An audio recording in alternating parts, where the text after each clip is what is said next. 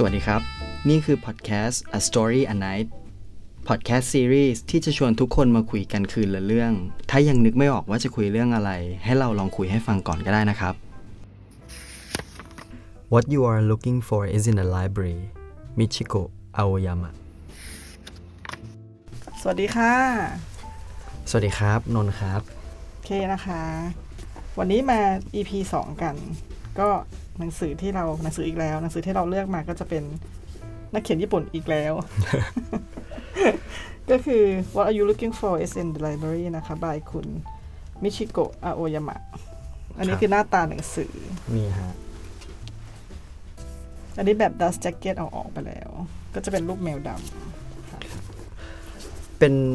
แบบว่าแอบบอกเลยว่าเป็นหนังสือที่พี่เคเอาขึ้นมาแซงคิว ไม่รู้ว่า มีอะไรดีครับพี่เคเล่าเล่าให้ฟังแบบคร่าวๆหน่อยครับ ก็มันมันเป็นหนังสือเกี่ยวกับฉากเนี่ยเขาจะอยู่ที่เอ่อ community house อันหนึ่งก็คือเหมือนกับว่าเป็นชุมชนอันหนึ่งอะเคหะอันหนึ่งอะไรเงี้ยแล้วก็ในในชุมชนเนี้ยก็มีห้องสมุด ก็พี่เกิดยุค90นะหมายถึงว่ามีใช้ชีวิตในยุค90อะไรเงี้ยก็เลยรู้สึกว่ามันอินกับห้องสมุดอะ แล้วก็แล้วเราก็อยากให้มีห้องสมุดในหลาย ๆ ที่ในในประเทศไทยอะไรเงี้ยก็เลยรู้สึกว่าอะไรที่มันหนังคอนเทนต์อะไรที่มันเกี่ยวกับห้องสมุดเนี่ยมันก็จะรู้สึกว่ามันทัชอะไรอย่างเงี้ยแล้วก็พอพอเปิดอ่านอ่านไซนอปซิสนิดๆเล็กๆน้อยๆก็อืมต้องซื้อแล้วล่ะต้องแซงคิวแล้วล่ะขอโทษนะ แล้วประสบการณ์ส่วนตัวพี่เคอย่างเงี้ยฮะทุกอย่างมันอยู่ในห้องสมุดจริงไหมพี่เคพี่เคหามันได้หมดเลยไหมเวลาข้องใจอะไร ใช่ใช่ใช่นะ เพราะว่ามันมันไม่มันยังไม่มีโลกออนไลน์ที่แบบ เหมือนทุกวันนี้ เวลาไปก็ต้องพกไปไปห้องสมุดอะแล้วก็ยืมหนังสือเป็นตั้งๆเลย ห้องสมุดคณะห้องสมุดมหาวิทยาลัยอะไรเงี้ยแล้วพอเรียนมากขึ้นสูงสูงๆขึ้นก็ก็ไปห้องสมุดในมหาลัยอื่น ๆ อีกอะไรเงี้ย ซึ่งมันมันดี อืมน่ารักน่ารัก ก็เลยอยากจะอยากจะชวนทุกคนมาขุดกันลึกๆ กับหนังสือเล่มนี้อะไรเงี้ยมันมีมุมมองที่น่าสนใจหลายหลายอันอะไรเงี้ยค่ะ ซึ่งคุณคุณคนเขียนอันนี้เดี๋ยวขอแนะนำหนังสือนิดนึง ก็คือคนคนเขียนก็เป็นคนญี่ปุ่นเนอะคุณมิชิโกะอาโอยามะแล้วก็ตัวคนแปลเขาก็แปลจากภาษาญี่ปุ่นเนอะคุณเอ่ออลิสันวัตเป็นคนนักแปลชาวออสเตรเลียครับค่ะแล้วก็ illustration ก็เป็นคนอังกฤษ คุณโลฮันอีสัน เดี๋ยวยังไงก็จะน่าจะมีภาพขึ้นให้ดู งานน่าสนใจมากคือเอ่อภาพประกอบก็จะเป็นขาวดำ ซึ่งมันน่ารักตรงที่ว่าเราเราก็จะมองแบบหยาบๆ ว่ามันน่าจะเป็น drawing เนาะแต่จริงๆ มันไม่ใช่ drawing นะ มันเป็นภาพพิมพ์อะไรเงี้ยเอออมสวยงามมากละเอียดมาก เป็นภาพพิมพ์โลหะด้วยที่เรียกว่า etching อันนี้ขอชื่นชมความดีงามของหนังสือต่างประเทศนิดนึง จริงๆ หนังสือไทยหลายๆเล่มก็มีเนาะตรงหน้าที่เป็นเครดิตอะค่ะคือหนังสือเนี้ยเอ่อ launch ตอนปี 2020 คุณเเดี๋ยวเราจะคนจะเล่าคุณประวัติคุณมิชิโกะโอยามะนิดๆหน่อยๆให้ให้ฟังแหละ คือ launch ตอนปี 2020 แต่ว่าถูกแปลแล้วก็ publish เป็นภาษาอังกฤษเนี่ย ที่ปีเนี้ย 2023 เพิ่ง August เดือน August ที่ผ่านมาเดือนสิงหาคมที่ผ่านมา แล้วก็ชื่นชมหนังสือต่างประเทศนิดนึงที่ว่าเวลาเขาใส่คนชื่อคนทำคนแปลคดิตต่างๆ เนี่ยเขาจะใส่ด้วยว่า typeface typeface เขาว่าใช้เซตอะไร แบบว่าเขาออกแบบด้วย ฟอนต์ขนาดไหน ฟอนต์ชื่ออะไรอะไรอย่างเงี้ยมันมันมันมันละเอียดอ่อนมาก ซึ่งเขาทำอย่างนี้มาเป็นแบบเป็นมาตรฐานเป็นแบบเป็นเป็นธรรมดาของเขาอะซึ่งมันดีมันทำให้คนที่เหมือนกับว่าคนที่รักหนังสือคนที่ทำหนังสือคนอ่านหนังสือออกแบบหนังสือก็ได้แบบได้รู้อะไรอย่างเงี้ยได้ความรู้ครับ ประมาณนั้นจ้ะมาประวัติของคุณมิชิโกะอาโอยามะนิดนึงนะคือก็คือเป็นนักเขียนรุ่นใหม่นี่แหละที่เอ่อเกิด เขาเกิดปี 70 พอดีเลย ซึ่งปัจจุบันเขาน่าจะประมาณ 50 ต้นๆ อะไรอย่างเงี้ยค่ะ แล้วก็ไม่ได้เกิดที่โตเกียวนะ แต่ว่าเกิดที่เกิดที่ต่างจังหวัด แต่ว่าก็ทำงานเป็นนักเขียน full time เลยที่ แล้วก็เป็นนักข่าวด้วยที่หนังสือพิมพ์ญี่ปุ่นที่ซิดนีย์ซึ่งแล้วก็กลับมาที่ญี่ปุ่นเนี่ยเขาก็มาทำงานเป็น magazine editor เป็นบอกอ magazine ที่โตเกียว แล้วตอนนี้เขาก็อยู่ที่โยโกฮาม่าซึ่งเจริงๆเขามีมีเขาเรียกอะไรนะหนังสือที่แปลเป็นไทยนิยายที่แปลเป็นไทยหลายเล่มแล้วเหมือนกัน อันนี้เดี๋ยวขออนุญาตอ่านนะคะ ก็จะมีในปี 2017 เขาก็จะเอ่อเขาพับลิชหนังสือเอ่อเป็นเดบิวต์เลยเนาะเล่มแรกชื่อ Warm Cocoa with You on Thurs on Thursday นะคะ มีคนมีแปลเป็นไทยแล้ว ลองไปหาอ่านได้ชื่อ ชื่อไทยก็คือโกโก้อุ่นๆ กับคุณในวันพฤหัสอืมน่ารักเออแล้วก็ จะเป็นเสียงซาวของหนังสือที่เขาเขียนเนี่ยมันก็จะอบอบอุ่นอ่อนโยนอะเนาะแล้วก็เรียบง่ายอะไรเงี้ยแล้วก็ในปี 2020 ก็ออกมาอีกเล่มหนึ่ง What are you looking for is in the library ก็คือเล่มที่เราจะพูดถึงวันนี้เนาะก็มีอีกหลาย ๆ เล่มที่แปลเป็นไทยอีกเนาะก็คือจะมี Warm Green Tea with you on Mon- Monday ชาเขียวอุ่น ๆ กับคุณในวันจันทร์อย่างเงี้ยมีภาษาไทยนะคะลองไปหาอ่านดูได้ก็น่ารัก น่ารักเลย เอามีอีกเล่มหนึ่ง The Mystery Cat and the Leaves of Prophecy ภาษาไทยก็คือแมวปริศนากับใบไม้แห่งคำทำนาย อันนี้ก็มีมีมีเป็นภาษาไทยเหมือนกันพิมพ์ตอนปี 2018 ครับจ้ะ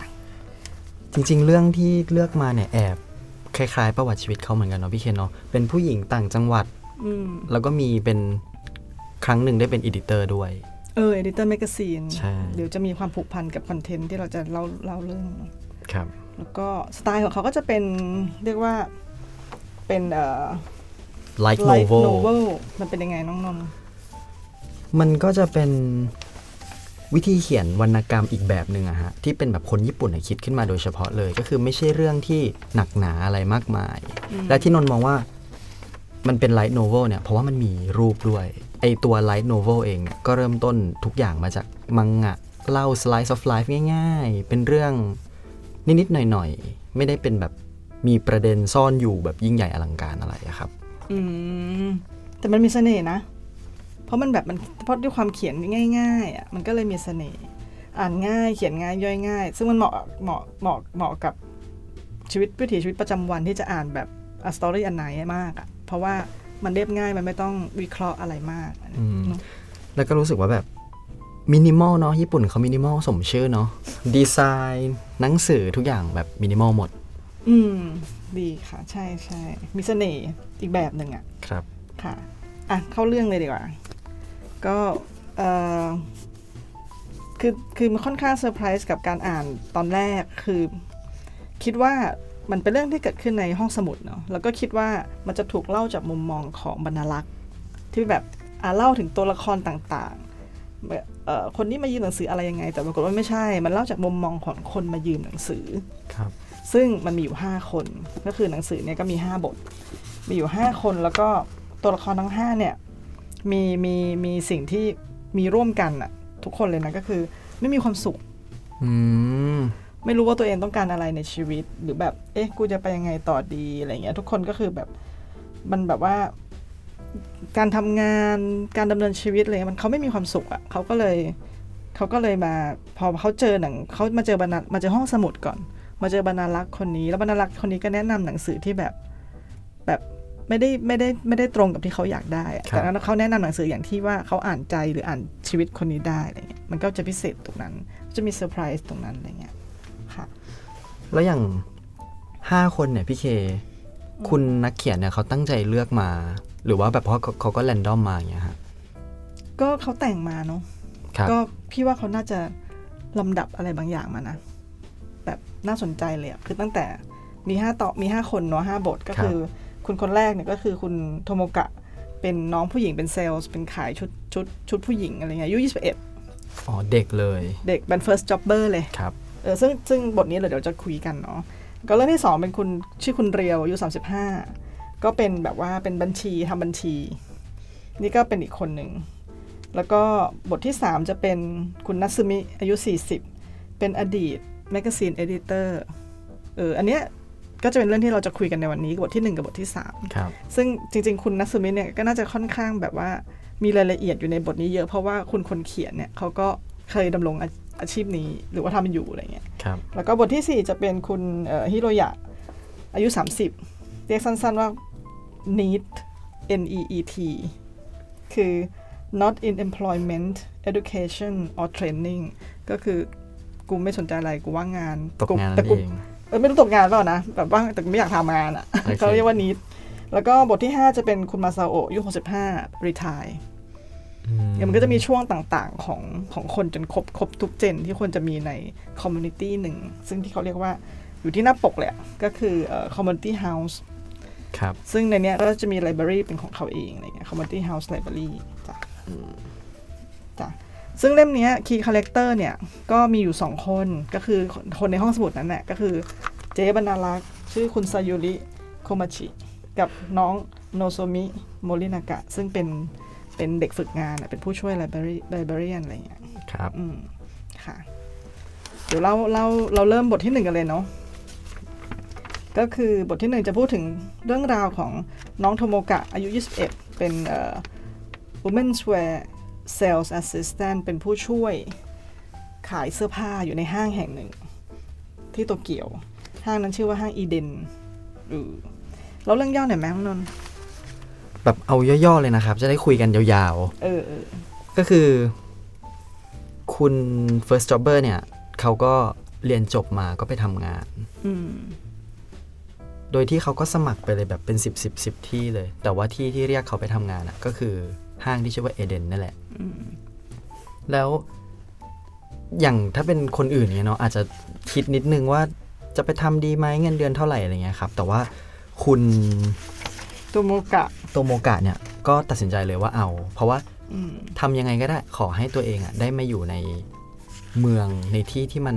ที่เขาเข้าใจว่ามัน civilized ที่ที่มันอืมเดินไปไหนก็มีผู้คนเยอะแยะมากมายอะไรเงี้ยครับอืมค่ะแล้วสุดท้ายเขาก็ มานั่งคิดว่าตัวเองจะอยู่แบบนี้ไปหรอหรือทำอะไรดี แล้วก็ไปเรียนอะไรเพิ่มเติมดีไหมจนสุดท้ายก็ได้เข้าไปหาหนังสือที่ห้องสมุดแห่งนี้ แล้วก็ได้หนังสือกลับมาซึ่งเปลี่ยนชีวิตเขาอย่างเงี้ยครับ อืมอืมอืมนี่คือเรื่องย่อของชีวิตของน้องโทโมกะ อายุ 21ครับเพิ่งเรียนจบสดๆ ใหม่ๆ ร้อนๆเนาะก็มันมีจุดที่น่าสนใจหลาย ๆ จุดเลยเนาะเอาเอาตัวละครที่น่าสนใจก่อนดีไหม ว่าแบบว่าคนที่ play an important role ในบทเนี้ยมีใครบ้างเนาะก็จะมีเพื่อนเพื่อนน้องโทโมกะชื่อน้องไซยะ แล้วก็มีเอ่อเพื่อนร่วมงานเนาะก็คือคุณนามาอุชิครับเป็นพนักงานขายเสื้อผ้าเหมือนกัน แต่ว่าเป็น temp เนาะเป็นแบบชั่วคราว อายุมากละแบบว่ามีประสบการณ์สูงเลย แต่ว่าชั่วคราว แต่ว่าน้องโทโมกะเนี่ยจะเป็นพนักงานประจำเนาะพนักงานขายประจำแล้วก็มีหนุ่มคนหนึ่งร้านร้านร้านแว่น ชื่อคิริยามะ แล้วก็อันนี้จะเป็น key ประมาณ 3-4 คนเนี่ยสามคนนี้ครับจ้ะแล้วก็แน่นอน key character ก็คือคุณคุณเอ่อบรรณารักษ์ชื่อโคมาชิกับน้องโนโซมิที่เป็นผู้ช่วยเลยค่ะ ก็เล่าเรื่องเลยเนาะครับ ก็คือน้องคนนี้ก็อย่างที่น้องนนท์เกริดมานั่นแหละว่าเขาก็ไม่ค่อยมีทักษะ คือ ออกจะแนวเฉยๆด้วยมั้งก็คือมีมีคอมพังแล้วก็แบบไปซ่อมอะไรเงี้ยแล้วก็ที่ฮาก็คือเขารู้แต่โปรแกรม Word อืมแล้วก็ไม่รู้ Ex- ไม่รู้จัก Excel เขาก็เลยแบบว่าเอ้ยกูไปหาเรียนดีกว่า แล้วก็มีความความแบบเปิ่นๆอะตามภาษาเด็กเด็กน้อยว่าแบบ ก็ไปหาคอร์สเรียนในใน community ในหมู่ในในชุมชนเขานี่แหละ แล้วก็โอ้ยมีเรียนฟรี ซึ่งเพื่อนซึ่งเพื่อนก็คือคิริยามะเนี่ย เพื่อนเพื่อนร่วมงานที่อยู่ในในในห้างเดียวกันเนี่ย ก็แนะนำว่ามีที่เรียนฟรีนะไปเรียนสิอะไรเงี้ยก็ไปเรียน ก็วันที่ไปเรียนคลาสวันแรกก็แบบว่า อาจารย์ก็บอกว่าอะเปิดโปรแกรม Excel อะไรเงี้ยน้องนี่ก็บอกว่า ฉันไม่มีฉันไม่ได้ install โปรแกรมนี้ไว้ฉันมีแต่ Word แล้วคุณครูก็บอกว่า ไหนมาดูซิไหนมาดูซิแกไม่รู้เหรอ มัน มันมีครบหมดเลย แล้วก็เลยนี่ไงตัว X เนี้ยเปิดตุ้มขึ้นมา ตัว E เนี้ยเปิดตุ้มขึ้นมาก็แบบ น้องนี่ก็ดีใจว่ามีโปรแกรมนี้ด้วยเหรอก็คือมันก็สะท้อนมาว่าแบบว่าเออเขาไม่รู้เรื่องจริงๆอะแล้วก็ตื่นเต้นกับกับความรู้ใหม่ที่ได้รับ ซึ่งจริง ๆ แล้วสำหรับจริง ๆสำหรับคนทั่วไปที่เป็นคนเออนักเรียนหรืออะไรเงี้ยก็ก็ต้อจะงแบบรู้อยู่แล้วรู้อยู่แล้วในในหนึ่งโปรแกรมมันก็มีครบ Word Excel PowerPoint หรืออะไรอย่างเงี้ยก็ก็ก็สะท้อนมาว่าเขาไม่มีเขายังทักษะเขาไม่มีอะสกิลเขาน้อยอะไรเงี้ยแล้วก็โลกเขาก็จะแบบใสๆหน่อยอะไรเงี้ยเออแล้วเขาก็ คิดว่าเอ้ยอยากเรียนรู้เพิ่มไปยืมหนังสือดีกว่า เข้าห้องสมุด ไปเจอเจ๊คนนี้แหละ เจอคุณบรรณารักษ์โคมาชินี่แหละ คุณซคุณซาซายุกิซายุริโคมาชิ ซึ่งคุณบรรณารักษ์เขาก็แบบอะให้แนะนำอะไรหนังสือใช่ไหมอะอยากได้หนังสืออยากรู้อะไรอะไรเงี้ย ก็หนังสือคอมพิวเตอร์เบื้องต้นทำธุรกิจอะไรอะแนะนำเสร็จปุ๊บเขาก็เขียนลิสต์เล่มหนึ่งให้เป็นเล่มสุดท้ายชื่อกุริ and กุระเป็นนิทานเด็ก ซึ่งน้องโทโมกะเนี่ยเห็นแล้วก็แบบเหเอามาให้ฉันทำไมวะอะไรเงี้ยแบบกูอ่านตั้งแต่เด็กๆและอ่านเป็นสิบสิบรอบเลยอะไรเงี้ยเอามาเพื่ออะไรแต่ก็แต่ก็ไม่ได้ไม่ได้ปฏิเสธ แล้วคุณบรรณารักษ์โคมาชิเนี่ยก็แอบให้ felting อะเขาเรียกว่าอะไรวะที่เราแบบว่าเป็นไหมพรมแล้วก็แบบจิ้มจิ้มจิ้มจิ้มไปเรื่อยๆ จนกลายเป็นรูปทรงอะไร object อะไรสักอย่าง ก็ให้แบบกระทะมันดำๆมาอันหนึ่งก็บอกว่านี่เป็น bonus giftก็จะเป็นแบบว่ากิมมิคของทุกบทที่ คุณบรรณารักษ์เนี่ยจะให้ bonus gift กับคนมายืมหนังสือคนนั้นอะไรเงี้ยก็น้องนี่ก็รับแบบงงๆว่า อะไรวะ เฮ้ยกระทะเอามาทำอะไร frying pan อะไรเงี้ยก็ก็ไม่ว่าอะไร แล้วก็กลับไปพร้อมกับหนังสือคอมพิวเตอร์และกุลิกุละนิทานเด็กและกระทะเล็กกระทะจิ๋วๆเออกระทะจิ๋วที่เป็น felting อะไรเงี้ยครับ กลับไปก็ก็อ่านอะไรเงี้ยแล้วก็สิ่งที่ไปเจอกุลิกุละก็คือ เฮ้ย อ๋อ คือคอนเทนต์มันก็คือกุลิกุละเนี่ยเป็นเป็นหนูสองตัวพี่น้องกัน แล้วก็เข้าไปในป่าเรื่องมันอะเนาะเข้าไปในป่าแล้วก็ไปเจอไข่ใหญ่มากอันหนึงแล้วก็แบบพยายามจะเอาไข่เนี่ยออกมาจากป่าแล้วก็แม่งใหญ่เกินนะคะกิ้งไปก็จะชนนู่นนี่นั่นแตกก็เลยแบบอะงั้นเราทำเมนูไข่เลยแล้วกัน ซึ่งในในการรับรู้ของน้องโทโมโทโมกะเนี่ยก็คิดว่าไอ้ที่กุริกับกุระเอาไข่มาทำอาหารเนี่ยคือแพนเค้ก แต่ในความเป็นจริงอะมันไม่ใช่ มันคือคาสเตลล่าโอ้แต่ตัวเนี้ยต้องบอกก่อนว่า คุณน้องคนเนี้ยเขาก็ไม่ได้ผิดซะทีเดียว เพราะว่าแต่ละคนแต่ละช่วงวัยที่อ่านหนังสือเล่มเนี้ยฮะเขาก็จะจำเมนูอาหารเนี่ยไม่เหมือนกันด้วยพี่เค อืมอืมในเรื่องเนาะก็มีสะท้อนสะท้อนหลายอันหลายอันเลยอย่างเพื่อนเขาที่ชื่อสายะว่าแบบว่า เฮ้ยเอาไม่ได้ทำอย่างอื่น ไม่ได้ทำขนมไข่เหรออะไรเงี้ยหรือว่าอีก คนนึงก็แบบแพนเค้กก็เปล่า เอออะไรอย่างเงี้ยปรากฏว่ามันคือคาสเตลล่าอะไรเงี้ยก็คาสเตลล่าก็คือขนม sponge cake อะเค้กฟองน้ำอะไรเงี้ยเออเดี๋ยวเราคงเล่าเล่า content ตรงนี้นิดนึงต่อต่อต่อจากต่อไปนะคะ แล้วก็ก็น้องนี่ก็แบบว่า โอเคทำคาสเตลล่าเออ เราก็ทำได้นี่หว่าเอ้ยกูลองทำดูดิอะไรเงี้ย ก็แบบ ฟิตมากลองทำอะไรเงี้ยก็ ปรากฏว่าก็ทำแล้วก็ล้มเหลวไปหลายรอบเหมือนกันนะ ซึ่งระหว่างเรื่องที่เขากำลังทำอันเนี้ยสิ่งที่มีเกิดขึ้นในการทำงานของเขาคือเขาก็ทำงานเนาะกลับมาบ้านก็ทำขนมกลับทำงานกลับมาบ้านทำขนมคือไอตอนทำงานเนี้ยมันก็มีความสะท้อนเรื่องราวของเขานิดหนึ่งว่าแบบว่ามีอยู่ครั้งหนึ่งก็มีมีเอ่อคุณผู้หญิงคนหนึ่งมาซื้อเสื้อครับแล้วก็ถามว่าแบบเลือกตัวไหนดีอะแบบเลือกไม่ถูกเลือกให้หน่อยจะไปงานแบบงานเลี้ยงรุ่นอะไรเงี้ยครับ น้องคนนี้ก็แบบว่า เอาสีนี้สิ แต่แบบแบบคือไม่ได้โฟกัสอะคือแบบเออกูจะไปพักแล้วเลยอย่างเงี้ยก็แบบ เออเออสวยใช่ไหมเออก็ได้ก็ได้อะไรเงี้ยแล้วปรากฏว่างานเข้าเอองานเอามาคืน ใช่เอามาแบบโกรธอะคุณคนนั้นอะคุณพี่ผู้หญิงคนนั้นว่าแบบทำไมมันฉันเอาไปซักแล้วมันโหดอืมโหดอะแล้วก็แบบว่าไอ้น้องนี่ก็แบบ คือก็คือโดนด่าแหละ แล้วก็แบบเริ่มหัวร้อนว่าแบบ อะไรวะอยู่ดีๆก็มาแบบ ว่ากูอะไรเงี้ยแล้วก็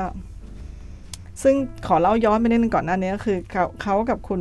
คุณตัวละครที่ที่เป็นเพื่อนร่วมงานอะที่เป็นเทมเพมพอยี่เนี่ย คุณมาอุจิเนี่ยเขาก็เขาเป็นพาร์ทไทม์เนาะแบบว่าเป็นแค่เป็นแค่ชั่วคราวอะไรเงี้ยซึ่งเขาค่อนข้างดูถูกคุณป้าคนนี้มาก คุณป้านักขายคนนี้มาก เพราะว่าทำงานมาตั้งนานแล้วอะยังเป็นพนักงานชั่วคราวอยู่เลย เจ๋งสู้กูไม่ได้เลยอะกูแบบเพิ่งมาเพิ่งมาเรียนจบแล้วเอ้าพนักงานประจำเว้ยก็มีเหตุการณ์เนี้ยเขาก็ไม่มีใครช่วยที่จะแบบรับมือกับลูกค้าที่แบบกรี๊ดมาอะไรอย่างเงี้ยปรากฏว่าคุณคุณนามาอุจิก็เข้ามาดูแลลูกค้าคนนี้ให้ แล้วก็โอเครับฟังปัญหา แล้วก็บอกว่าแล้วก็หาทางแก้ไขให้กับคุณลูกค้าคนนี้ว่า เสื้อโหดเหรอคะนี่นี่ดูนี่นะ มันมีอินสตั c ชั่นอยู่ในเสื้อนะ เห็นไหมว่าต้องซักน้ำเย็นหรืออะไรเงี้ย แล้วก็มีวิธีทิปส์นะ เอาไปแช่น้ำยาปรับผ้านุ่ม แช่ไว้เลย เดี๋ยวมันก็จะคืนตัว แล้วก็มันบิดบิดๆแล้วก็ไปตากดึงดึงมันหน่อยให้มันเข้ารูปเดี๋ยวก็จบละ แล้วก็คุณทำให้ลูกค้าเนี่ยใจเย็นลงด้วยการบอก solution อีน้องโทโมกะก็แบบว่า เฮ้ยทำไมแบบมันดีอะ แบบแล้วเรื่องมันจบที่ว่าคุณลูกค้าคนนั้นอะซื้อเสื้อเพิ่มด้วยนะ เพราะว่า happy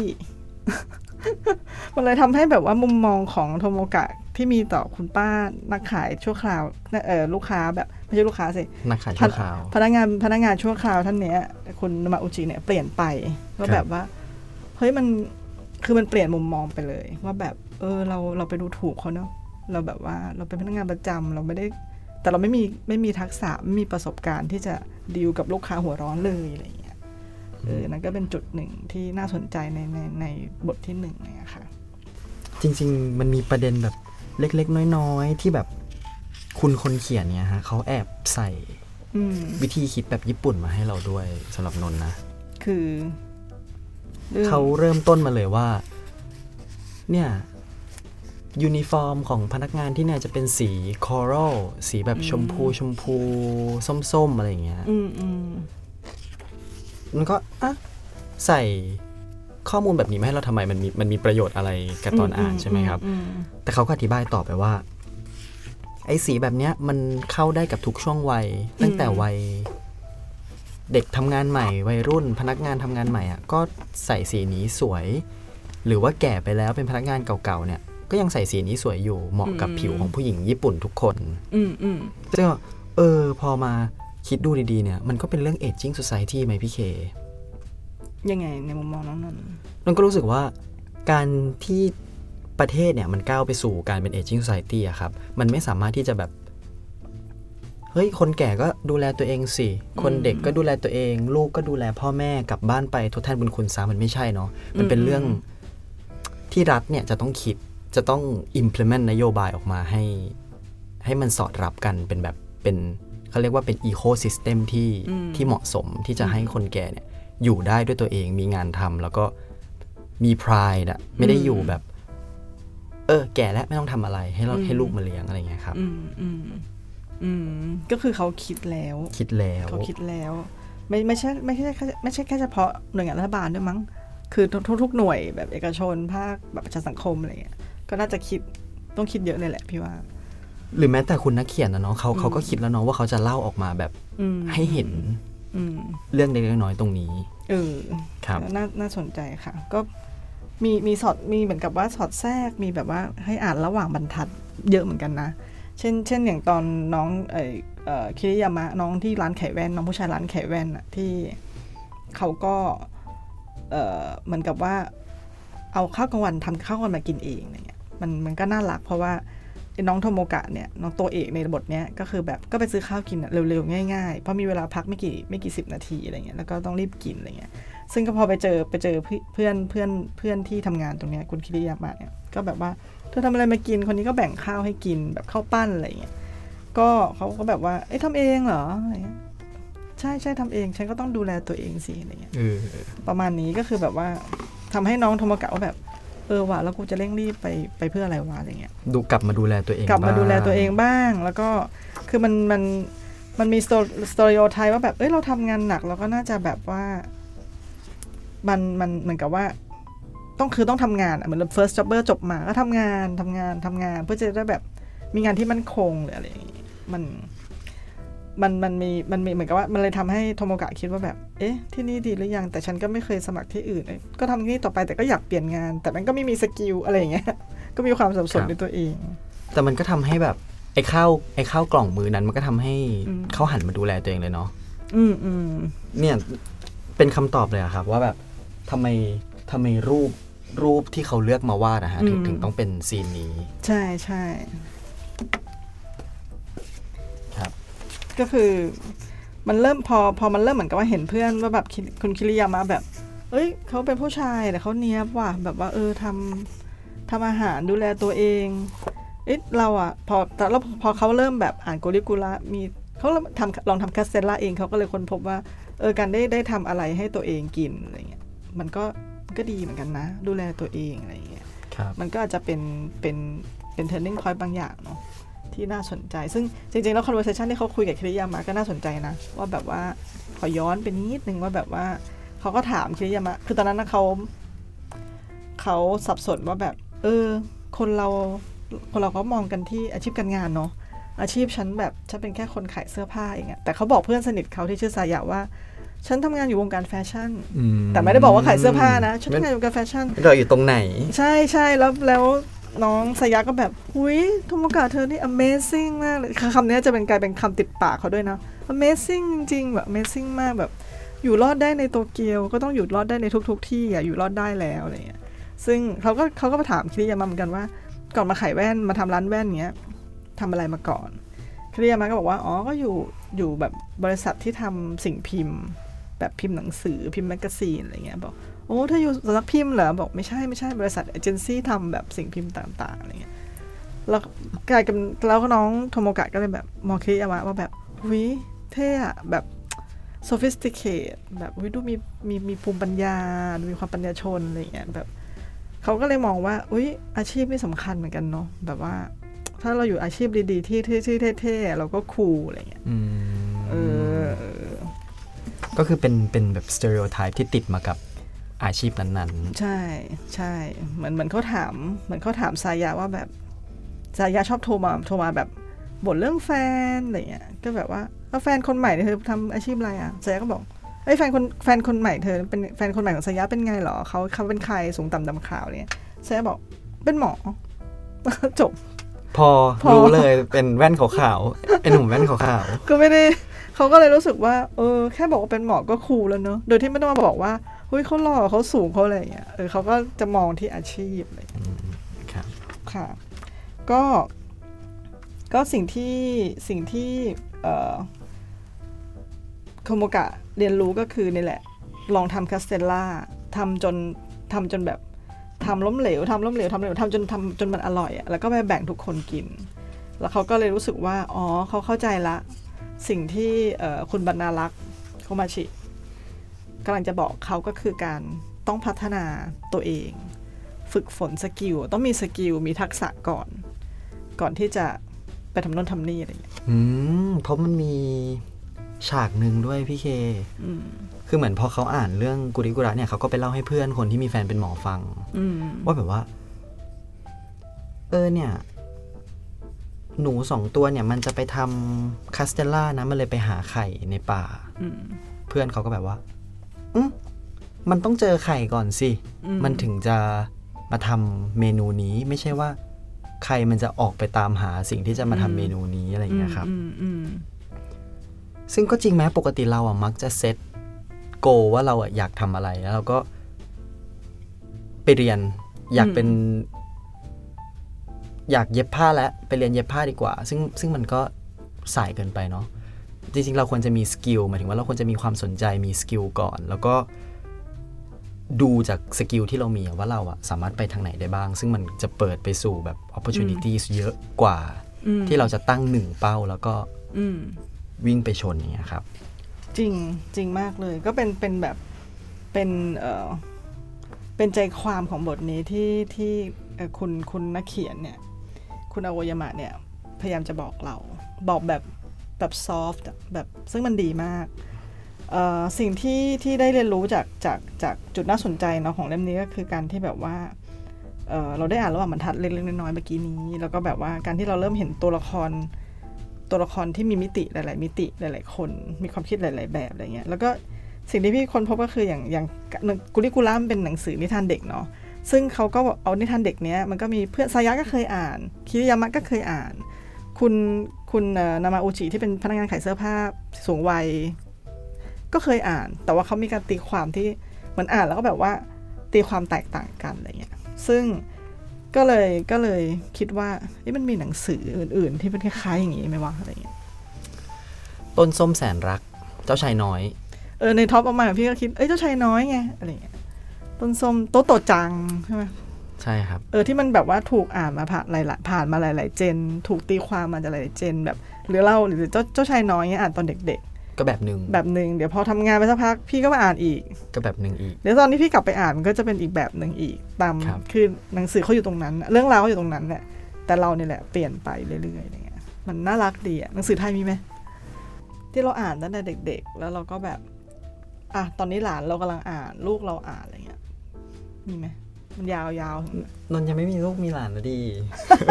นนท์เด็กอยู่อะดี มันมีแต่หนังสือนอกเวลาเนอะแบบแว่นแก้วเดี๋ยวนะะไรนะแก้วจอมแก่นแก้วจอมแก่น คุณแว่นแก้วเนี่ยมอมไหม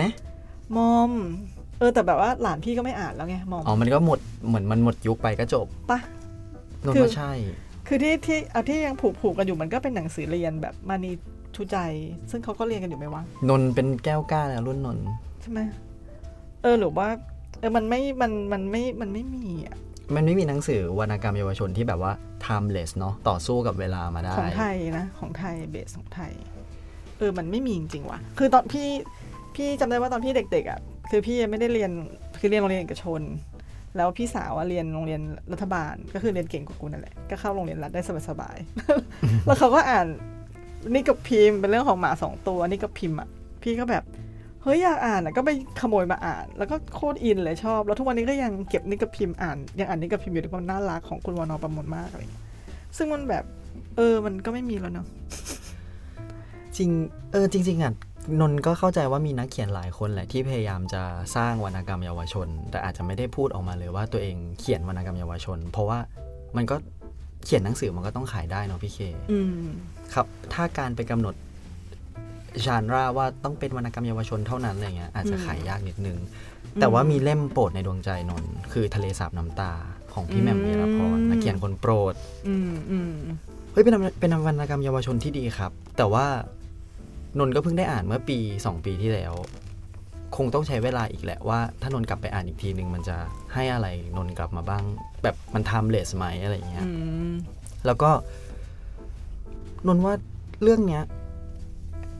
ไม่รู้ว่ารัฐต้องช่วยสำนักพิมพ์ต้องช่วยนักเขียนด้วยอะ่ะคือต้องโปรโมทให้เขาต้องสร้างสังคมรักการอ่านให้เด็กอะอืมวรรณกรรมเยาวชนมันถึงจะขายได้มากพอที่นักเขียนจะทุ่มเททำเพราะการเขียนหนังสือมันเป็นเรื่องทุ่มเทเนาะจริงจริงเพราะว่าอย่างกุลิกุระเป็นคือกุลิกุระเนี่ย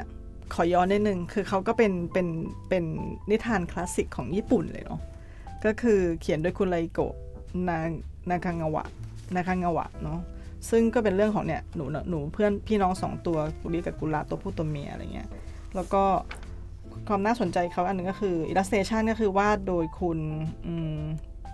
เออขออ่านชื่อหน่อยนะยูริโกะยามาวากิ ซึ่งก็จะวาดแบบไม่สวยอะวาดแบบมันเป็นยังไงวะว่าแบแบบบไม่สวยว่าแบบง่าย ๆ ไม่ได้วาดแบบเอาสวยอะเพราะว่าอ๋อมันจะเป็นสไตล์ที่ทำให้เด็กเด็กเล็กอ่านแล้วรู้สึกว่า เออกูก็วาดได้แล้วอาจจะแบบวาดตาม คือเขามันเลยทำให้แบบว่ามีมีกุศโลบายเบาๆว่าแบบให้เด็กรู้สึกว่าไม่ต้องสวยก็ได้อะไรเงี้ยมันก็แบบ แล้วก็เออมันมันมันก็เลยทำให้มีเสน่ห์ไปอีกแบบอย่างเงี้ยแล้วก็อันเนี้ยก็คือดังมากในยุคของเขาเนาะหนังสือ นิทานเนี้ย publish ตอนปี 1963 แล้วก็ถูกเอาไปแปลเป็นภาษามากมายเป็นภาษาครั้งแรกแปลเป็นภาษาอังกฤษในปี 1967 มีแปลเป็นไทยด้วย อืม มีแปลเป็นไทยด้วยแบบว่าน่ารักเลยอะ่ะแปลเป็นไทยโดยเอ่อสำนักพิมพ์ ถ้าจำไม่ผิดจดเอาไว้นะสำนักพิมพ์เอ่อแพรวมั้งครับแพรวสำนักพิมพ์เออแล้วก็มีหลายตอนเลยค่ะ ไม่ไม่ใช่ไม่ได้มีแค่ตอนเดียวอะไรเงี้ยเออเนี่ยแต่ดูสินินิทานเขาอะคือเขาไม่ได้คิดมาเฉพาะว่าเฮ้ยเนื้อเรื่องต้องดีต้องน่าสนใจ เขาคิดไปถึงไปถึงขั้นแบบอืม interaction ระหว่างเด็กกับ นิทานเนาะใช่ใช่ใช่เด็กต้องทำได้ด้วยแล้วแล้วอย่าว่าแต่อ่านกันในประเทศเลยอะเขาสนับสนุนให้มีการแปลส่งออกเป็นภาษาโน้นภาษานี้อีกต่างหาก็กอืมเขาประสบความสำเร็จอะก็คือ ขออภัยนิดนึงสำหรับพิมพ์อมรินคิดซึ่งซึ่งซึ่งรู้สึกว่าจะมีอยู่สองเล่มที่แปลเป็นไทย ก็คือกุลิกับกุละกับกุลิกุละเดินทันไกล แต่ว่าภาษาอังกฤษเนี่ยเขาก็จะมีมีเป็นสิบเล่มเลย ครบมีครบครบ แล้วก็เล่มที่เล่มที่อยู่ในในเอ่อ หนังสือของคุณเอ่ออาโอยามะเนี่ยก็คือเป็นเล่มแรกเลยครับก็คือกุลิกุละ and the giant egg เออไข่ยักษ์จ้ะเออก็เนอะหนังสือจริง ๆ นิทานเด็กอะอยากมันมันมันก็เป็นเป็นซอฟต์พาวเวอร์นะ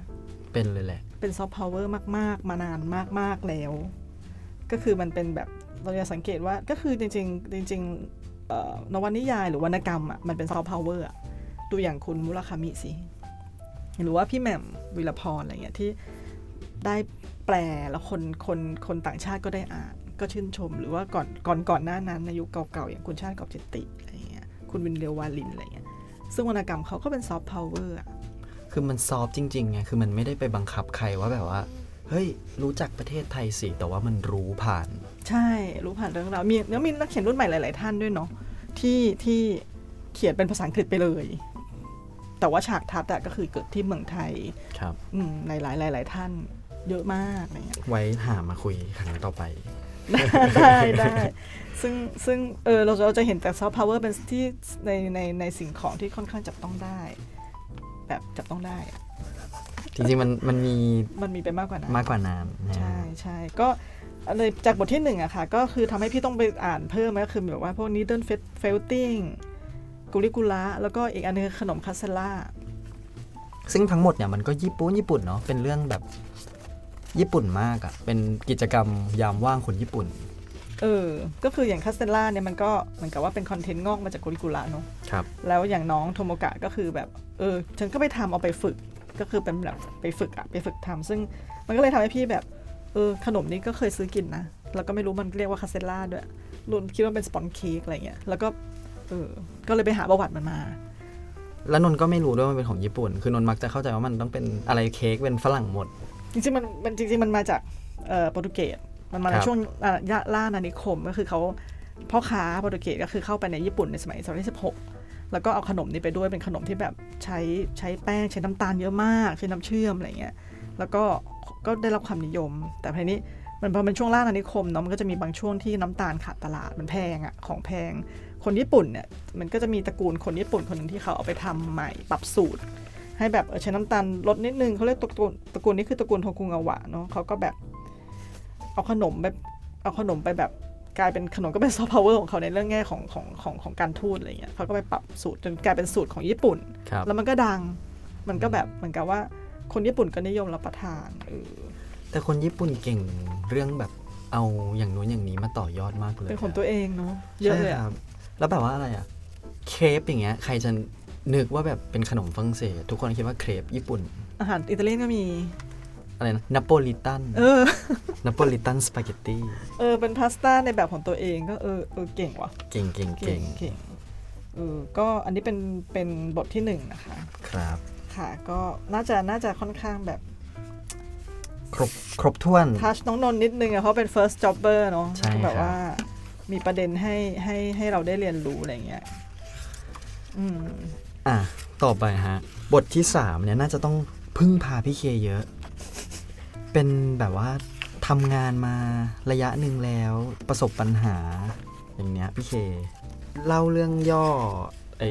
ตอนที่3ให้มันนิดหนึ่งได้ไหมครับ บทที่3เป็นเรื่องของคุณนัทซึมิครับ อายุ 40 ปีเป็นอดีตอดีตบก magazine magazine ผู้หญิง เล่มหนึ่ง มันมีจุด turning point ของเขาเบาๆ ก็คือเออเขาก็ไป maternity leave ไปแหละ ก็คือไปแบบลาคลอด แล้วก็ตั้งมีคิดโปรเจกต์ช่วงลาคลอดก็คิดโปรเจกต์ไว้มากมายเลย ก็กลับมาปรากฏว่าเอ้าถูกถูกโลจากแผนก เพราะว่าบกบกใหญ่บกบหอะก็แบบว่า อืมมึงคงทำนี่หน้าที่นี้ไม่ได้แล้วแหละความรับผิดชอบมันเยอะแล้วมีลูกแล้วด้วย ก็เลยกลายไปไปอยู่ในฝั่งที่แบบทำรีเสิร์ชเก็บข้อมูลส่งให้นักเขียนแทนอะไรเงี้ยเขาก็แบบ คือเขาทำงานอยู่สำนักพิมพ์เนาะชื่อบรรยุชะอันเนี้ยซึ่งเขาก็เซ็งอะ่ะ เพราะว่าตอนแรกเนี่ยคือเขาทำเป็นบก magazine นิตยสารผู้หญิงที่ชื่อมิละมิยะมิละมิลา M I L A เนาะซึ่งทำอยู่ตั้ง 13 ปีเนี่ยครับแล้วก็พอไปลาคลอดกลับมาก็ต้องมาทำกลายเป็นแบบว่าคนเก็บข้อมูล support ข้อมูลเออ information resource อะไรเงี้ย ซึ่งก็ทำแบบซังซังกะตายมา 2 ปี เนี่ยมันก็ทำให้เขาไม่แฮปปี้ คืออยู่ในกึ่งกลางระหว่างแบบกูต้องเลี้ยงลูกเนาะ ต้องเป็นแม่ที่ดี แล้วว่าแต่กูก็อยากทำงานที่กูรักอะไรเงี้ยคแบรับบเออเขาก็มีความสับสนในชีวิตตรงนี้เนี่ยโอ้แต่ว่าอย่างสี่สิบอย่างเงี้ยครับพี่เคอืมมันเป็นวัยกำลังแบบกำลังทำงานเลยไหมอะครับกำลังแบบเป็นจุดแบบกราฟขึ้นสูงสุดเลยนะใช่ อย่างเงี้ยเออแล้วพอลาลาลาไปคลอดกลับมา จริง ๆ มันไม่น่ามีปัญหานะทำทำไมทำไมบกบหเขาถึงคิดว่ามันมีปัญหาครับทำไมถึงแบบเป็นแม่ไปด้วยทำงานเอดิเตอร์ไปด้วยไม่ได้ ซึ่งอันเนี้ยตอนแรกอะคุณนัสมิเนี่ยเขาก็เขาก็เซ็งอะเขาก็แบบช็อกเลยแหละว่าแบบ เออทำไมวะกูก็คิดคิดโปรเจกต์นู่นนี่นั่นได้อยู่แล้วแล้วแบบมีไฟอะแล้วทำไมถึงแบบว่าเอาเอา downgrade ไปทำอะไรแบบ ง่อยๆแทนอะไรเงี้ยเขาซึ่งแล้วพอหลังต่อหลังต่อมาเขาก็ต้องยอมรับตรงนั้น เพราะว่าเลี้ยงลูกเลี้ยงเด็กทารกอะไรเงี้ยเลี้ยงแบบเด็ก toddler เตาะแตะอะไรเงี้ยมันใช้พลังจริงๆว่ะต้องไปต้องไปเอาไปไว้เนสเซอรี่ไปส่งไปรับ ต้องหาข้าวต้องพาเข้านอนต้องอ่านนิทานอะไรเงี้ยแล้วก็เหนื่อยหลับไป ก็ไม่มีเวลาที่จะมาแบบว่าโฟกัสแล้วว่างานจะต้องทำไงให้มันดีขึ้นหรืออะไรเงี้ยครับซึ่งคุณบกบหเขาก็คงเห็นภาพนี้แหละ แทบจะเป็นสเตอริโอไทป์ของแต่ละที่เลยด้วยซ้ำไปว่า เออ แกจะแย่แหละ ฉันเปลี่ยนแล้วกัน เปลี่ยนเป็นเจ๊สาวโสดคนหนึ่งมาเป็นบกครับแทนอะไรเงี้ย ซึ่งจันนเจนนสมิก็เซ็งแบบอิจฉา มีความเคืองอืมเดี๋ยวให้ดูรูปประจำบทนี้เนาะว่าบทนี้เขาวาดรูปอะไรไว้ พี่เคคิดว่าแบบทำไมเขาถึงเลือกเลือกรูปแม่ที่กำลังเขาเรียกว่าอะไร ดูลูกอะฮะ เก็บบ้าน ไม่ดูก็คือแบบเหมือนกับบอกบอก ลูกเขาว่าชื่อฟูจังครับ ฟูจังก็ชื่อฟูบุตะ ฟูจังเป็นเด็กน้อยเด็กผู้หญิงเนาะก็เหมือนเหมือนอารมณ์แม่ๆแบบเอ้ยเอาของเล่นมาเล่นแล้วแกก็เก็บด้วย เก็บด้วยสิวะอะไรเงี้ยแล้วก็ฟูจังก็แบบเล่นเสร็จแล้วก็แบบไปดูทีวีละไปดูแบบการะตงการ์ตูนอะไรเงี้ยก็แม่ก็จะเหนื่อยๆบ้านก็รกไม่มีเวลาถูพื้นเก็บของอะไรเงี้ยนี่ก็เป็นภาพสะท้อนความความไม่มีความสุขของคุณนัทสมิแบครับบลูกก็ต้องเลี้ยงงานก็ต้องทำงานบ้านก็ต้องทำอะไรเงี้ย มีมีมีแบบหลาย ๆ หลาย ๆ จุดที่ต้องรับผิดชอบอะไรเงี้ยคืออะ งั้นแบ่งกันเลยแบบชัดเจน พี่เคไหนเรเรื่องเนี้ยมันมีประเด็นเกี่ยวกับการทำงานอะไรอย่างเงี้ยที่น่าสนใจบ้างไหมครับ ก็เยอะนะ เพราะว่าจากประสบการณ์ตรงอะ่ะเราก็เห็นเห็นจากจากเพื่อนหลาย ๆ คนที่เขาบ่นบ่นๆอะคือพี่ยังไม่เคยเจอเพื่อนกันหลายคนที่บ่นบ่นๆเพื่อนร่วมงานที่แบบ พอแต่งงานมีลูกไม่ว่าจะเป็นผู้หญิงผู้ชายเนาะก็จะแบบกลับบ้านเร็ว หรือแบบเฮ้ยวันนี้มาไม่ได้อะแบบต้องลูกลูกถูกเรียกควบคุมประพฤติที่โรงเรียนหรืออะไรเงี้ยหรือแบบวันนี้ต้องไปส่งลูกอะวันนี้ต้องไปดูลูกแข่งขันอันนี้อะไรเงี้ยครัก็บแล้วแล้วความแล้วก็ต้องฝากงานหรือฝากการดูแลอะไรบางอย่างให้กับเพื่อนร่วมงานที่โสดครับเออมันก็จะแบบเพื่อนที่โสดก็จะเคยมาบ่นบ่นๆเหมือนกันว่าแบบ อีกแล้วอีกแล้วทำไมกูต้องทำให้มันวะอะไรเงี้ยเงินเดือนกูก็น้อยกว่ามันหรืออะไรเงี้ยมันก็จะแบบว่ามีมีอะไรแบบเนี้ยอยู่อยู่อยู่ครับในมุมมองหลาย ๆ มุมที่ว่าแบบว่าเออเนื้อะความรับผิดชอบมันก็ลดลง แต่ว่าคนที่เขา balance ตัวเองได้ก็มันก็มีนะ มีแต่ก็แล้วมันก็มีแบบที่ balance ไม่ได้ประเภทที่ว่าอันไอไอประเด็นที่ว่าเขาใส่ใจครอบครัวมากกว่างานก็อันหนึ่ง หรือประเด็นที่เขาใส่ใจงานมากกว่าครอบครัวก็มีอีกอันหนึ่ง ก็มีแบบว่าเออบ้านก็ขาดขาดความอบอุ่นไปประมาณหนึ่งเลยอะไรอย่างเงี้ยแบบลูกเลิกก็อาจจะแบบไม่ได้อยู่ในความดูแลที่ดีอืมคือมันมีมีหมดครบทุกแบบ เราเห็นในสังคมด้วยซ้ำไปเนอะเยอะแยะเลยเนี่ยพี่เคพอคุณนัทซึมิเนี่ยเขา balance ไม่ได้เนี่ยเขาก็เลือกเปลี่ยนงาน เปลี่ยนงานไปเลยไปทำอย่างอื่นสำหรับพี่เคเนี่ยไอ้วิธีการแบบเนี้ยมันใช่วิธีทางแก้ปัญหาไหมหรือว่าเราต้องไป work out จนมัน balance ได้หรือว่าอันเนี้ยแหละถูกแล้ว พี่ก็ตอบไม่ได้นะ เพราะว่าจริงๆจริงๆคุณนัสมิเนี่ยเป็นแบบว่าออกแนวว่า เป็นผู้ถูกกระทำนิดนึงอะเพราะว่าครับเขาถูกบก.บห.อะบรรณาธิการบริหารเนี่ยโยกเขาไปทำตำแหน่งที่ลดความรับผิดชอบลดลง ซึ่งซึ่งเขาไม่ได้เลือก แต่ว่าเขาว่า suffer แบบเป็นทุกข์กับมันว่าแบบเฮ้ยกูยังมีไฟอยู่เลย อยากจะทำให้มันดีอะไรเงี้ยซึ่งซึ่งเออมันก็มันก็เลยทำให้เขาแบบ loss แล้วอะแบบ จะไปต่อหรือพอแค่นี้หางานใหม่ดีไหมนะ แล้วถ้าหางานใหม่ฉันจะทำอะไร มันก็เลยทำให้เป็นจุดที่ว่า เออ ไปห้องสมุดดีกว่า ไปดูซิว่ามันมีอะไรก็พาลูกพาฟูจังไปหาหนังสือไปหานิทานอ่านด้วยอะไรอย่างเงี้ยครับซึ่งซึ่งเอ่อแนะนำตัวละครนิดนึงดีกว่า ขอเข้าเรื่องเลยแล้วกัน ก็จะมีตัวละครที่น่าสนใจเนี่ยอยู่ประมาณ 5 ตัวครับ5ตัวละครเนาะ protagonist ก็คือมีฟูบุตะนี่แหละฟูจังลูกสาว มีคุณชูจิ ซึ่งเป็นคุณสามีของของคุณนัสมิ แล้วก็มีนักเขียนอาวุโสชื่อคุณมิซุเอะคานาตะหรือ หรือคุณนัสมิเรียกว่ามาดามมิซุเอะซึ่งคนนี้น่าสนใจแล้วก็สอนคุณนัสมิเยอะมาก แล้วก็มีคุณคิซาวะนายใหม่ที่เป็นโสดสาวโสดไฟแรง ที่นัสมิเนี่ยอิจฉาอยู่ตลอดเวย์ครับเออแล้วก็คนสุดท้ายคือคิริยามะ คิริยามะเป็นตัวละครเดิมที่หนุ่มร้านแว่นอะคนเดิม คนเดิม ซึ่งเป็นอดีตเพื่อนร่วมงาน ก็คือเคยเคยทำงานด้วยกัน แต่ก็ไม่ได้สนิทมากกับกับนัสมิอะไรเงี้ย ก็ห้าคนเนี้ยก็จะก็จะมีมีได้ได้เป็นตัวละครที่น่าสนใจอยู่ในบทบทที่สามเนี้ค่ะ ซึ่งเอ่อคุณนัสมิเนี่ยเข้าไปเนี่ยเขาก็ไปยืมหนังสือที่เกี่ยวกับนี่แหละ เออทำ หานู่นนี่นั่นอ่าน จริงๆเขาจะหานิทานเด็กให้กับฟูจังครับเพราะฟูจังก็คือชอบนิทานเด็กอันหนึ่งที่แบบเป็นนิทานเด็กเขาเอ่อฟูจังเรียกว่าอะไรนะเอ่อแบร์ฟุตเกโรบอืมเอออ่านว่าเกโรบปะไม่รู้นะbarefoot แกลบมันเป็นเรื่องของตะขาบเว้ยตะขาบแบบตะขาบ barefoot มีในคือในเล่มนิทานนั้นก็จะมีตะขาบมีมีมีเอ่อสัตว์เลื้อยคลานต่างๆ มี cockroach แมงสาบอะไรอย่างเงี้ย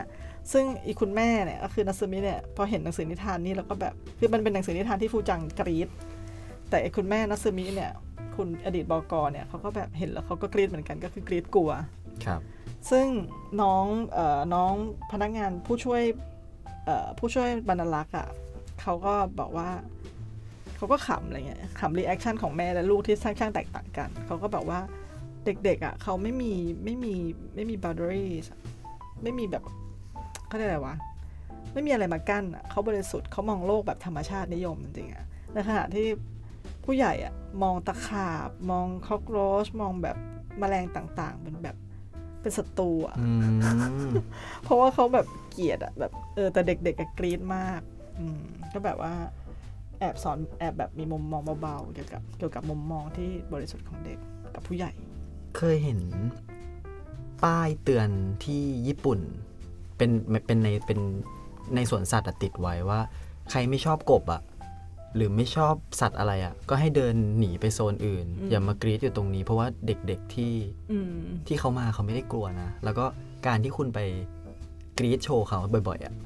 นั่นแหละเขาจะกลัวเขาจะรู้สึกว่ามันน่าเกลียดอืมใช่ใช่เด็กๆเขาบริสุทธิ์มากครับส่วนหนังสือที่เอ่อคุณโคมาชิแนะนำแนะนำเอ่อนัสมิอะก็คือ ก็มีนิชุดชุดนิทานเด็กเต็มไปหมดเลย ก็มีเล่มหนึ่งสำหรับนัสมิเลยก็คือ Door to the Moon ครับ อืม ก็โดยเขียนโดยคุณยุคาริอิชิอิคือหนังสือทุกเล่มที่ถูก mention ในในนี้ในวรรณกรรมเล่มฉบับเล่มเนี้ยค่ะ ก็จะมีมีหาไปให้ให้ไปอ่านหาอ่านเพิ่มเติมได้เนาะนักเขียนเขาก็แบบ list เอาไว้ให้ น่ารักมาก เราสามารถไปอ่านดิแบบขุดขุดเพิ่มเติมได้บางอันก็ญี่ปุ่นล้วนบางอันก็มีภาษาอังกฤษอะไรเงี้ย เออแล้วก็แน่นอนคุณบรรณารักษ์ก็ให้ฟูบ bonus gift กับนัสมิเหมือนกัน ของน้องโทโมโกะอะก็จะเป็นโทโมกะก็จะเป็นกระทะกระทะใช่ไหมของคุณนัสมิก็จะเป็นรูปโลกกลมๆเว้ยเป็นแบบว่าเป็น felting ที่เป็นรูปโลกแล้วก็มีโลก ลูกโลกเลยอะครับกลมๆหนึ่งอันอืมเป็นบลูโกลบเนาะซึ่ง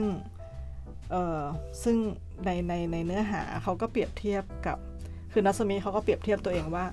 ตอนนี้เขาอยู่กลางคืนเขาเขากำลังดำเนินชีวิตอยู่ในตอนกลางคืนอะไรเงี้ยพอพูดถึงไอ้หนังสือ Door to the Moon อืมพี่เคเชื่อไหมว่านนท์อะรอบแรกนนท์อ่านไวๆเนาะนนท์ก็เข้าใจมันก็เป็นประเด็นการทำงานการดูแลครอบครัว แล้วมันก็ดูเป็นสังคมญี่ปุ่นมาก ๆ ที่ทุกคนบ้างาน ทุกคน work oriented แต่ว่า พอเห็น Doors the Moon รอบรอบเนี้ย รอบครั้งใหม่ที่อ่านอะนนท์กลับไปอ่านบทนี้ใหม่เลย แล้วนนท์ก็มองมันใหม่เลยอืมเดิมอะมันก็มีกลิ่น แต่นนท์ไม่อืมกล้าพูด แต่ตอนเนี้ยนนท์มั่นใจเลยว่ามันเป็นเรื่องเฟมินิซึมเต็มๆอืมเนาะใช่ฮะ คือหน้า 116 เนาะเดี๋ยวอ่านให้ฟังนิดนึง คือคุณนัตซึมิเนี่ย เขาอ่านหนังสือและในหนังสือเขียนว่า in the world of astrology the moon signifies mothers wives incidents from childhood emotions the flesh changes and so on อืมอืมอืม ก็คือความหมายหนึ่งของพระจันทร์เนี่ย คือผู้หญิงครับ คือแม่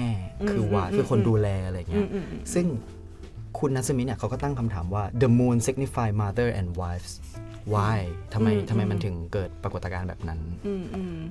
แต่ก็จริงเนาะพอเราพูดถึงพระอาทิตย์เราก็จะนึกถึง ผู้ชายดวงจันทร์ก็คือผู้หญิงอืมอืมแล้วไอ้ปัญหาการที่ไปมีลูกอืมอืมแล้วต้องถูกดีโปรโมทให้ลงมาทำตำแหน่ง Research and Development เนี่ยอืมมันก็เป็นเกิดขึ้นกับผู้หญิงอะเพราะจริง ๆ แล้วสามี ของคุณนัสมิก็ต้องมีลูกเหมือนกัน แต่ว่าก็ไม่ได้มีปัญหาเรื่องงานอะไรเลยอะอืมซึ่งนี่ไงคุณนัสมิธเขาก็แบบรู้สึกเซ็งตลอดเวลา แล้วก็สะท้อนอยู่ในอยู่ในการบทของเขาในในบทเนี้ยว่าแบบทำไมวะทำไมต้องเป็นกูไปไปส่งลูกเขาก็ต้องไปรับลูกกลับรับเสร็จมาก็ต้องพาหาข้าวให้กิน ตบก้นแล้วเอานิทานนอนในขณะที่สามีก็คือไม่ไม่ไม่ช่วยไม่ช่วยกันเลย จานนี้ไม่ล้างเลยอะไรอย่างเงี้ยซึ่งก็แบบเขาก็แบบ แต่ฉันก็ยังต้องทำงานด้วยนะ ครับ แต่เออมันก็เลยทำให้เขารู้สึกว่าโกรธอะ มันมันทำไมไม่มีใครเข้าใจกูเลยอะไรเงี้ย ซึ่งเขาก็เขาก็ค้นพบด้วยตัวเองคำตอบด้วยตัวเองทีหลังเนาะว่า ที่เขาคิดอย่างเงี้ยเพราะเขาเอาตัวเองเป็นเป็นศูนย์กลางทุกสิ่งไงครับเขาไม่ได้มองอยู่บนพื้นฐาน คือเขามองแบบแบบอยู่ในด้านของพระจันทร์อะไรเงี้ยเขาไม่ได้มองในด้านของพระอาทิตย์ที่แบบ เออ ผู้ชายมันก็ต้องมีหน้าที่การงานที่ต้องก้าวไปข้างหน้า แต่จริงๆผู้หญิงก็ต้องก้าวได้แหละ แต่ว่า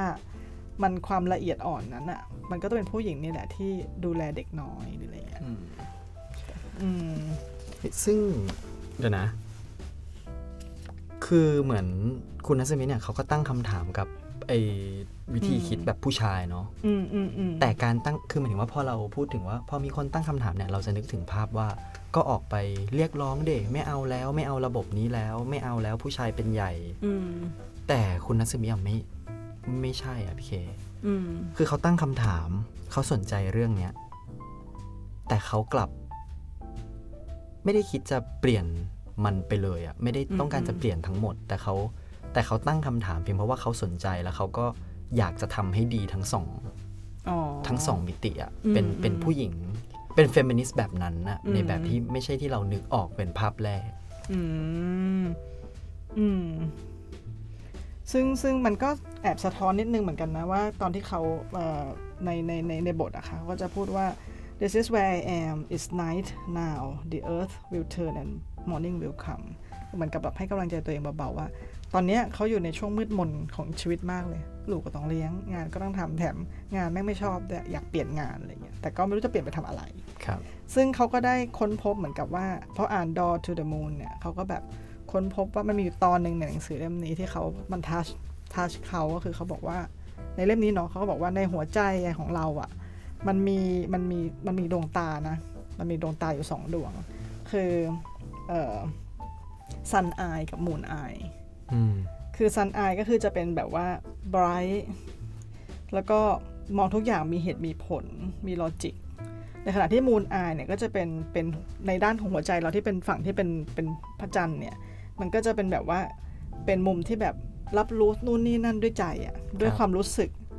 ด้วยแบบว่าความความเพ้อฝันคิดฝัน ซึ่งในหัวใจของคนทุกคนน่ะตามของหนังสือเล่มนี้นะ Door to the Moon น่ะในหัวใจของทุกคนน่ะมันมีทั้งซันและมูนแหละ มันมีทั้งคู่เลย เออ เพราะฉะนั้นก็มันมันก็เลย มันก็เลยอยู่ในคนคนเดียว ไม่มีใครที่จะมีหัวใจที่แบบมีซันอาย หรือมีแต่มูนอายอะไรเงี้ย ซึ่งมันก็มันก็น่าสนใจดีนะ มันมันน่ารักอะว่าแบบ อ๋อเขาคือเขาก็ตอนแรกเขาก็มองแบบว่าหนังสือเล่มนี้มันจะแบบ คือนักเขียนคนนี้เขาดังในเรื่องแบบดาราศาสตร์คแบรับบทำนงทำนายนู่นนี่นั่น แต่พอมันมีเรื่องของเหตุผลรองรับอะเขาก็รู้สึกว่าหนังสือเล่มนี้ดีอะมีคุณค่าสำหรับเขาอะไรเงี้ยเออซึ่งซึ่งดีซึ่งอันเนี้ยมันอลองไปกับการที่เขาก็เริ่มเริ่มค้นพบตัวเองแล้วว่า เออ จะเปลี่ยนอาชีพไปทำอะไรดีวะแต่อืม คือพอฟังฟังๆไปแล้วมันเหมือนแบบ มันไม่ใช่แค่ work life balance อะไม่ใช่อืม balance ระหว่างบ้านกับที่ทำงานเนาะแต่มันเป็นเราเองอะ balance วิธีคิด balance อืมความเป็นมูนกับเป็นซันในตัวเอง ใช่ใช่ใช่ เพราะว่าสิ่งที่สิ่งที่เกิดกับนัสมิเนี่ยก็คือการที่ว่าเขา plan ว่าเขาจะทำอย่างนี้เขา plan ว่าจะทำอย่างนั้นเขา plan ว่าเขาจะเลี้ยงลูกให้ดีเขา plan ว่าเขาจะทำงานนี้ในแบบหน้าที่ที่สูงขึ้นไปแต่ปรากฏว่าทุกอย่างแม่ง plan กูแม่งล้มเหลวหมดเลย มันไม่ มันไม่เป็นอย่างมันอย่างที่เรา plan หรือวางแผนไว้อะคือจริงๆชีวิตทุกคนก็เป็นอย่างนั้นอะเรา plan ว่าเราเราวางแผนว่าจะทำอย่างนี้ อ้าวอีห่าไม่ได้เป็นอย่างนี้อะไรเงี้ย ก็มันหนังสือในในบทเนี้ยเขาก็จะบอกเห็นความผิดหวังของนัสมิตลอดอะไรอย่างเงี้ยครับจนกระทั่งนัสมิก็ก็อยากคุยกับนักเขียนที่เขาเคยทำงานด้วย ก็คือมาดามมิซูเอะครับมาดามมิซูเอะเนี่ยเขาเป็นนักเขียนรุ่นอาวุโสเลย มีความเอจจิ้งโซซ i ตี้เบาๆที่สอดแทรกอยู่ในเรื่องนี้ ก็คืออายุ 70 70 แล้วแหละ แล้วก็ไอ้ไอ้ magazine มิละเนี่ยที่ที่นัสมิเคยทำเป็นบก.อยู่เนี่ยเขาก็เป็น magazine ผู้หญิงเนาะแต่ทีนี้เขาอยากมีเรื่องประจำคอลัมน์ประจำเว้ยที่แบบว่าน่ารักน่ารักหน่อย แต่เขาก็ไปเชิญคุณมาดามมิสุเอะมาเขียน ซึ่งตอนแรกบอกใหญ่ก็แบบว่า จะเอาหรอเขาแก่แล้วนะเขาจะมาเขียนเรื่องวัยรุ่นได้ไงวะแบบวัยรุ่นที่ไหนจะอ่านอะไรเงี้ย แต่ว่าคุณนันสมิธเนี่ยเขาก็มีวิชั่นอะมีวิสัยทัศน์ว่าแบบ ต้องเขียนได้ดี เขียนได้แหละ ก็ก็เลยลองให้ลองให้คุณคุณคุณป้านักเขียนรุ่นใหญ่เนี่ยเขียนดู ปรากฏว่าเฮ้ยฮิตว่าเด็กวัยรุ่นชอบ ชอบถึงขนาดว่ามันเกามาเป็นรวมเล่มแยกเลยอะแล้วก็ถูกทำเป็นภาพยนตร์ด้วยอะมแบบประสบความสำเร็จเบอร์นั้น มันก็มันก็เลยทำให้เออเป็นผลงานชิ้นโบแดงของนัสมิว่าแบบ เออ ฉันก็เป็นบอกอที่เจ๋าเหมือนกันเนาะอะไรอย่างเงี้คยรับ ซึ่งเขาก็เลยทำให้เขาเนี่ยสนิทกับกับมาดามเอ่อเอ่อมิซุเอะครับซึ่งมาดามมิซุเอะก็สอนสิ่งที่น่าสนใจให้กับนัสมิเหมือนกัน ก็คือนัสมิก็บอกว่า เออยากอะ่ะ มีลูกด้วย งานการก็ไม่ได้ทำอะไรเงี้ย แบบทำไม่ได้ไม่เต็มที่ไม่ใช่ไม่ได้ทำ แล้วคุณคุณเคยเป็นอย่างนี้ใช่ไหม บอกใช่ใช่ฉันก็เคยเลี้ยงลูกไปเขียนหนังสือไปอะไรเงี้ย มันแบบเรื่องแบบนี้มันคือเขาเรียกว่า Mary go round นะ เข้าใจไหมอะไรเงี้ยอืมแล้วก็อัสมิก็แบบอะไรคือ Mary go round วะมันบ้าหมุนอะไรเงี้ยเขาบอกว่าก็คนโสดก็อิจฉาคนแต่งงานไงคนแต่งงานก็อิจฉาคนมีลูก คนมีลูกก็อิจฉาคนโสด คนโสดก็ก็วนกันไปคือ แบบว่าย่าบ้านคนอื่นเขียวกับบ้านตัวเอง ภาษาไทยก็คือจะเป็นอะไรนะเหมันเราไม่พอใจในสิ่งที่เรามีอะอ๋อคนคน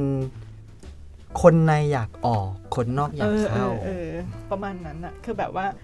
คนโสดอยากมีอยากมีครอบครัว คนมีครอบครัวก็อยากมีลูกพอคนอยากมีคนคนมีลูกแล้วก็อิจฉาคนโสดเว้ยอะไรเงี้ยมันแบบ เออ มันพอพอได้เป็นในในในในสถานะนั้นๆเราก็ก็ไม่อยากเป็นแล้ว ไม่อยากเป็นแหละสิ่งครับเออเพราะฉะนั้นมันก็มันก็เลยสะท้อนคุณคุณพิเศษก็สะท้อนบอกสอนนัสมิแหละไกลๆว่าแบบว่า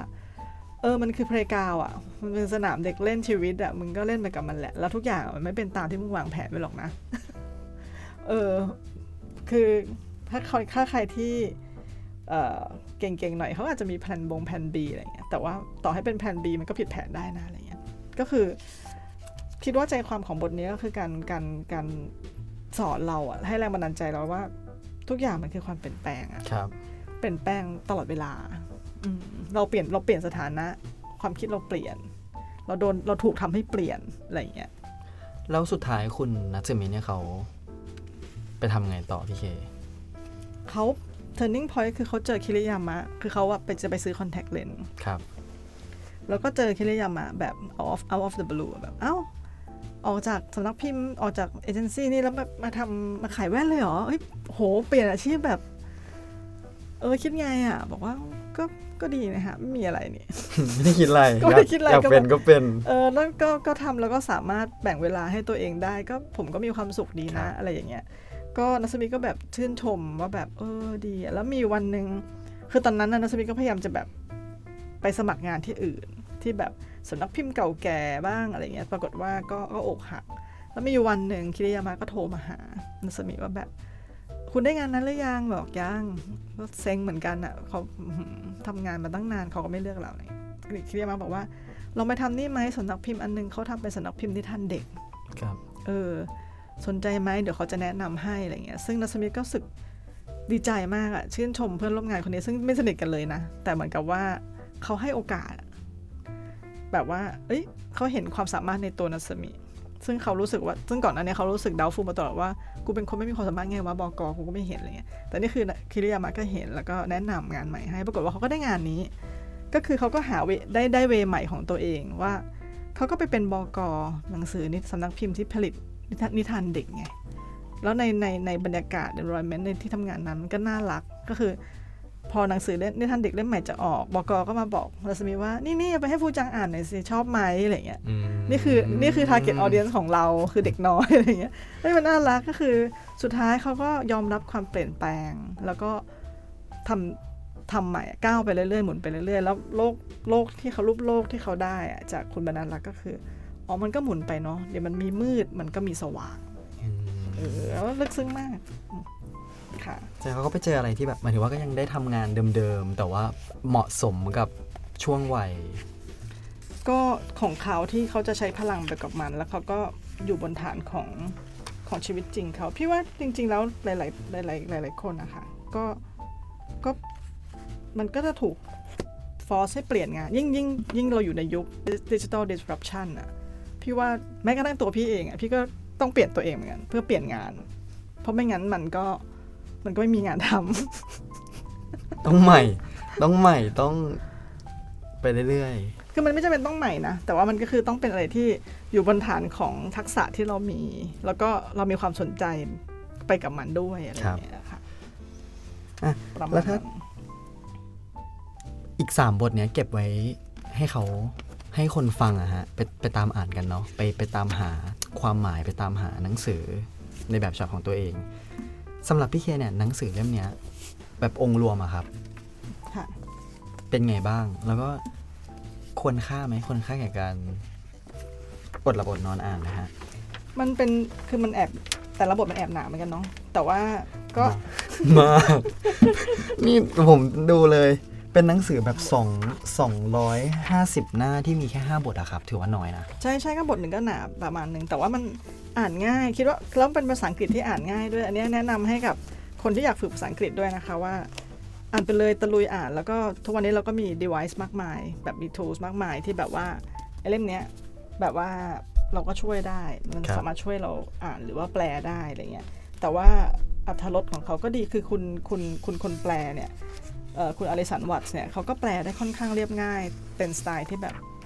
อ่านง่ายอะเหมาะที่เป็นจะเป็น story a story a night ได้เลยอืมอืมเป็น a long story อัน a long story a night แล้วก็มันน่ารักตรงที่ว่ามันแอบคือมีการเขาเรียกอะไรนะ มีอะไรให้เราขบคิดหรือให้แรงบันดาลใจเราตลอดเวลาเออด้วยภาษาที่เรียบง่าย ครับ ค่ะ ก็น่าจะอีก 3 เรื่องเราไปต้องลองตามอ่านกันดู คิดว่าอาจจะมีคนแปลเป็นภาษาไทยอยู่นะกำลังกำลังอุ้ยขอโทษค่ะกำลังถูกแปลอยู่ในเร็ววันในเร็ววันน่าจะในได้เร็ววัอ่านอาจจะมีภาษาไทยในไม่ช้าครับค่ะค่ะ เดี๋ยวพี่ว่าพี่จะไปต้องอ่านให้จบไปถึงคุณมาซาโอะอะแบบรีไทายอะครับพูดเล่นพูดเล่นเก็บไว้เก็บไว้อ่านตอนใกล้ๆรีทายพี่เคเออประมาณนี้ค่ะโอเคก็ครบถ้วนเนาะหมายถึงว่าครบครบสิ่งที่เราอยากจะบอกทุกคน ใช่ใช่สำหรับ A Story a Night What are you looking for is in the library มันน่ารักแล้วก็สำหรับทาสแมวมีแมวมีเรื่องเกี่ยวกับแมวด้วยนะเออครับน่ารักเลยค่ะ ก็แนะนำค่ะสำหรับ EP หน้าจะเป็นเล่มไหน รอ รอขอขอเป็นหนังสือก่อนแล้วกันนะช่วงนี้กำลังอินฮะกำลังอินกำลังอินค่ะ โอเคค่ะ ขอบคุณค่ะ สวัสดีค่ะ ขอบคุณครับ สวัสดีครับ